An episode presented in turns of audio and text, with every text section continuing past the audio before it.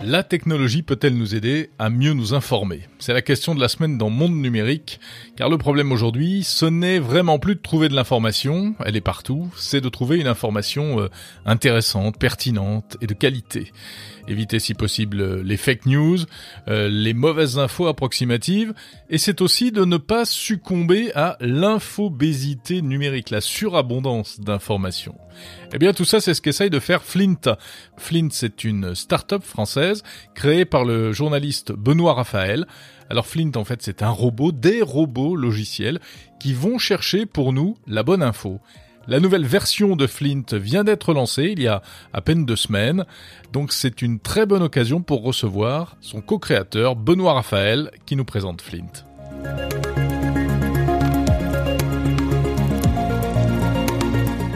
Alors Flint, on le présente comme un explorateur d'informations, c'est-à-dire en fait c'est une c'est une ressource hein, qui s'appuie sur l'intelligence artificielle et collective et qui est là pour nous aider à, à nous informer rapidement de façon plus pertinente. Alors de quelle manière ? C'est à la fois un site et puis une newsletter hein, principalement, c'est ça ? C'est ça, donc ça se présente en fait sous forme de, de, de plateforme et de newsletter hein, qui permet d'avoir un accès à l'information tout en jouant vraiment sur à la fois la pertinence mais aussi la personnalisation, c'est-à-dire en fait avoir accès à une, une sélection d'informations pertinentes. Donc c'est, c'est des articles, des podcasts, des vidéos, des posts sur les réseaux sociaux euh, qui, qu'on va pouvoir personnaliser, qui nous arrivent sous forme de newsletter, toute simple, et puis avec la nouvelle, euh, la, la nouvelle formule euh, qui, qu'on a lancée récemment en juin, euh, permet en fait de, de créer un journal à composer soi-même, dans lequel on va retrouver des algorithmes de recommandation qui sont vertueux, et ça c'est, on l'oppose aux algorithmes de Facebook qui nous enferment un peu dans notre bulle ou, ou nous envoient un petit peu vers les extrêmes, et puis aussi euh, des, des contenus qui sont éditoriaux, ça c'est nouveau, euh, pour nous aider à, à travailler notre esprit critique, parce que quand on essaie de mieux s'informer aujourd'hui, hein, qui est une, une vraie, c'est un peu le mal du siècle aujourd'hui, l'infobésité, la désinformation, la surinformation, c'est vraiment le mal du siècle qui, euh, pour aujourd'hui, on a besoin de faire à la fois travailler nos algorithmes et à la fois de faire travailler aussi les algorithmes de notre cerveau, c'est-à-dire d'arriver à mieux consommer l'information. Eh oui. Alors parlons justement de ce nouveau Flint.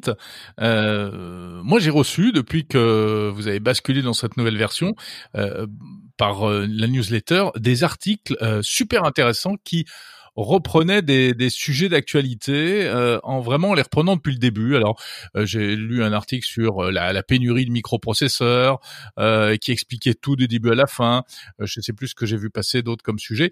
Il y a une vraie volonté de euh, faire de l'info, mais pas euh, de l'actualité très chaude et une volonté euh, d'expliquer, c'est ça ?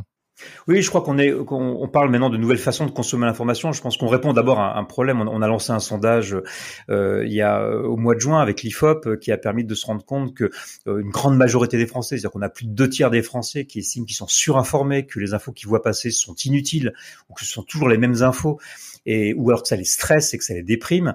Et plus plus fort encore, euh, plus de neuf Français sur dix estiment qu'on peut plus aujourd'hui débattre en France sans forcément que ça tourne à l'affrontement ou au dialogue de sourds.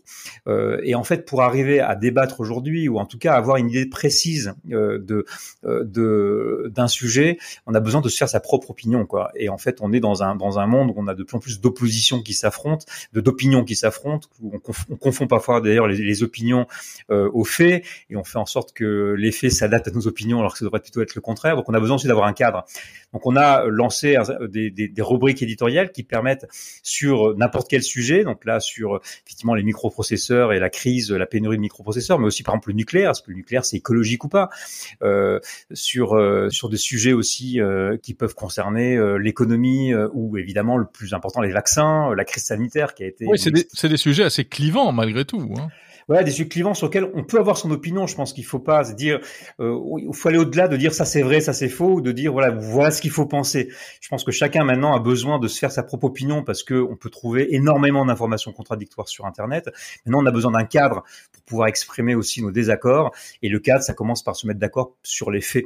Donc, ce sont des, ce sont des, des rubriques qui sont faites par des, des, des journalistes qui sont avec beaucoup d'humilité, qui vont simplement essayer de récupérer l'ensemble des faits sur lesquels on va pouvoir appuyer nos argumentations, quelles que que soit notre opinion, qu'on soit d'extrême gauche, d'extrême droite, qu'on soit écologiste, euh, quelle que soit notre position, en fait, qu'au moins on puisse s'affronter, mais en s'appuyant sur à peu près la même vision des faits. Donc, ce sont des articles qui posent au moins l'ensemble des faits Euh, sur lequel on peut être à peu près sûr euh, pour euh, pour pouvoir ensuite se faire sa propre opinion. Mais ça veut dire quoi ? Que les médias traditionnels ne remplissent plus ce rôle ?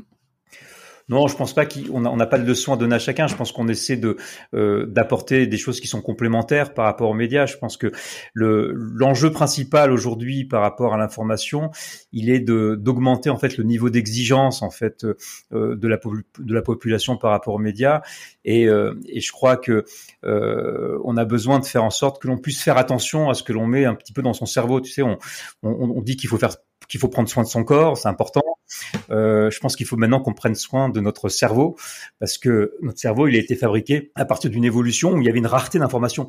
Et depuis là vingt ans, on est face à une explosion d'informations, on est capable de, de tout trouver sur Internet, et ça rend notre cerveau complètement fou, parce que à la fois il y a les biais des algorithmes qui euh, qui, qui peuvent nous enfermer dans des euh, dans euh, dans des bulles, mais aussi il y a les, les biais de notre cerveau euh, qui eux-mêmes deviennent complètement fous et qui, face à autant d'informations contradictoires, ont du mal à s'y retrouver. Donc on, on doit aussi euh, en tant que que média, en tant que journaliste, quand on travaille dans l'information, non seulement apporter la bonne information, mais aussi nous aider à mieux nous informer, nous donner les clés, nous donner les outils. Et ça commence par les données, mais aussi quelques méthodes d'esprit critique pour arriver simplement à, à nous-mêmes à pouvoir euh, faire attention à ce que nous mettons dans notre cerveau. Parce que avec une mauvaise information, vu les, les, les défis qui nous attendent, je pense qu'il faut que, que si on veut prendre, pouvoir prendre des bonnes décisions, il faut pouvoir euh, apprendre à mieux s'informer. De la même manière qu'il faut apprendre à mieux manger.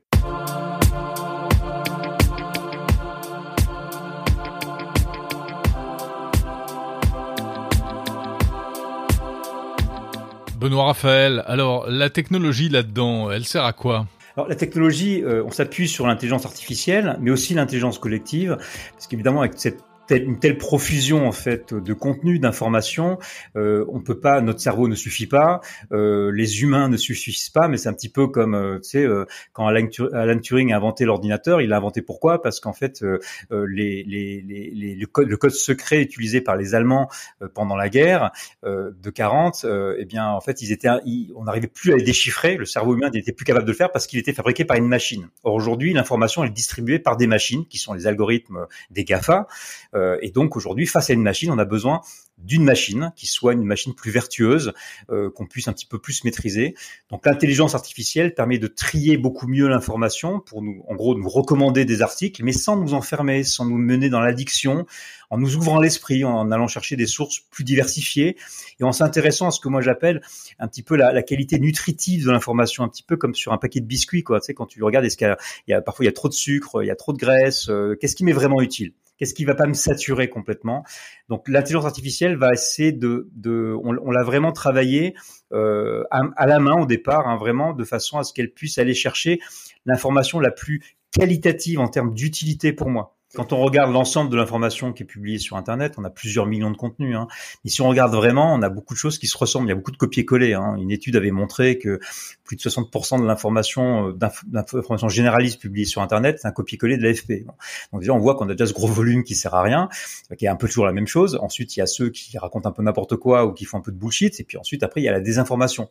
Donc finalement, quand on regarde l'ensemble de l'information utile et vraiment intéressante publiée sur Internet, c'est pas autant que ça, mais elle est difficile à trouver. Et c'est pour ça qu'il faut aller au-delà des algorithmes qui vont faire, qui vont nous faire du tri par source d'information, du tri par ce qu'on appelle la sémantique, donc des mots-clés. Par exemple, si tu veux avoir tout ce qui concerne le Bitcoin ou le marketing, bah, tu vas avoir, tu mets un mot-clé et tu vas tomber sur tout et n'importe quoi. Donc, donc les mots-clés ne suffisent plus. Il faut aller chercher vraiment quelque chose qui correspond vraiment à la question de qualité, de pertinence, de ce qui m'est vraiment utile. Donc, un, un algorithme, quelque part, qui, qui irait chercher l'info comme si moi-même j'allais la chercher en tant qu'expert ou en tant que spécialiste ou passionné d'un sujet. Simplement, j'ai pas le temps, quoi. Je peux pas aller lire dix mille, un million d'articles par jour pour faire ma sélection. Ça me prend du temps et le temps, ça me stresse. Euh, donc, en fait, euh, le robot est une sorte de clone de moi-même quelque part, donc qui comprend un petit peu la façon dont moi. C'est là où le machine learning, hein, l'apprentissage automatique euh, joue. Il, il essaie de mimer finalement mon expertise pour aller chercher à ma place, mais beaucoup plus rapidement que moi, l'information qui est, qui est intéressante pour moi. C'est le pari qu'on a fait. Alors, si je ne suis pas abonné à Flint euh, et que je veux l'être, si je veux euh, profiter de Flint, comment je fais ? Alors pour pour s'abonner à Flint, il y a une version gratuite hein, qui est effectivement une version généraliste avec beaucoup de avec déjà un algorithme d'exploration d'infos qui est qui est qui est là pour nous surprendre, nous amener des informations différentes. Donc ça, on va sur flint point media et puis après on peut aller euh, s'abonner à des robots qui sont plus spécialisés euh, et puis après pour les entreprises encore plus spécialisés et là on a des offres payantes qui sont proposées qui sont progressives en fonction de, des besoins qu'on a. Merci Benoît Raphaël, cofondateur de Flint.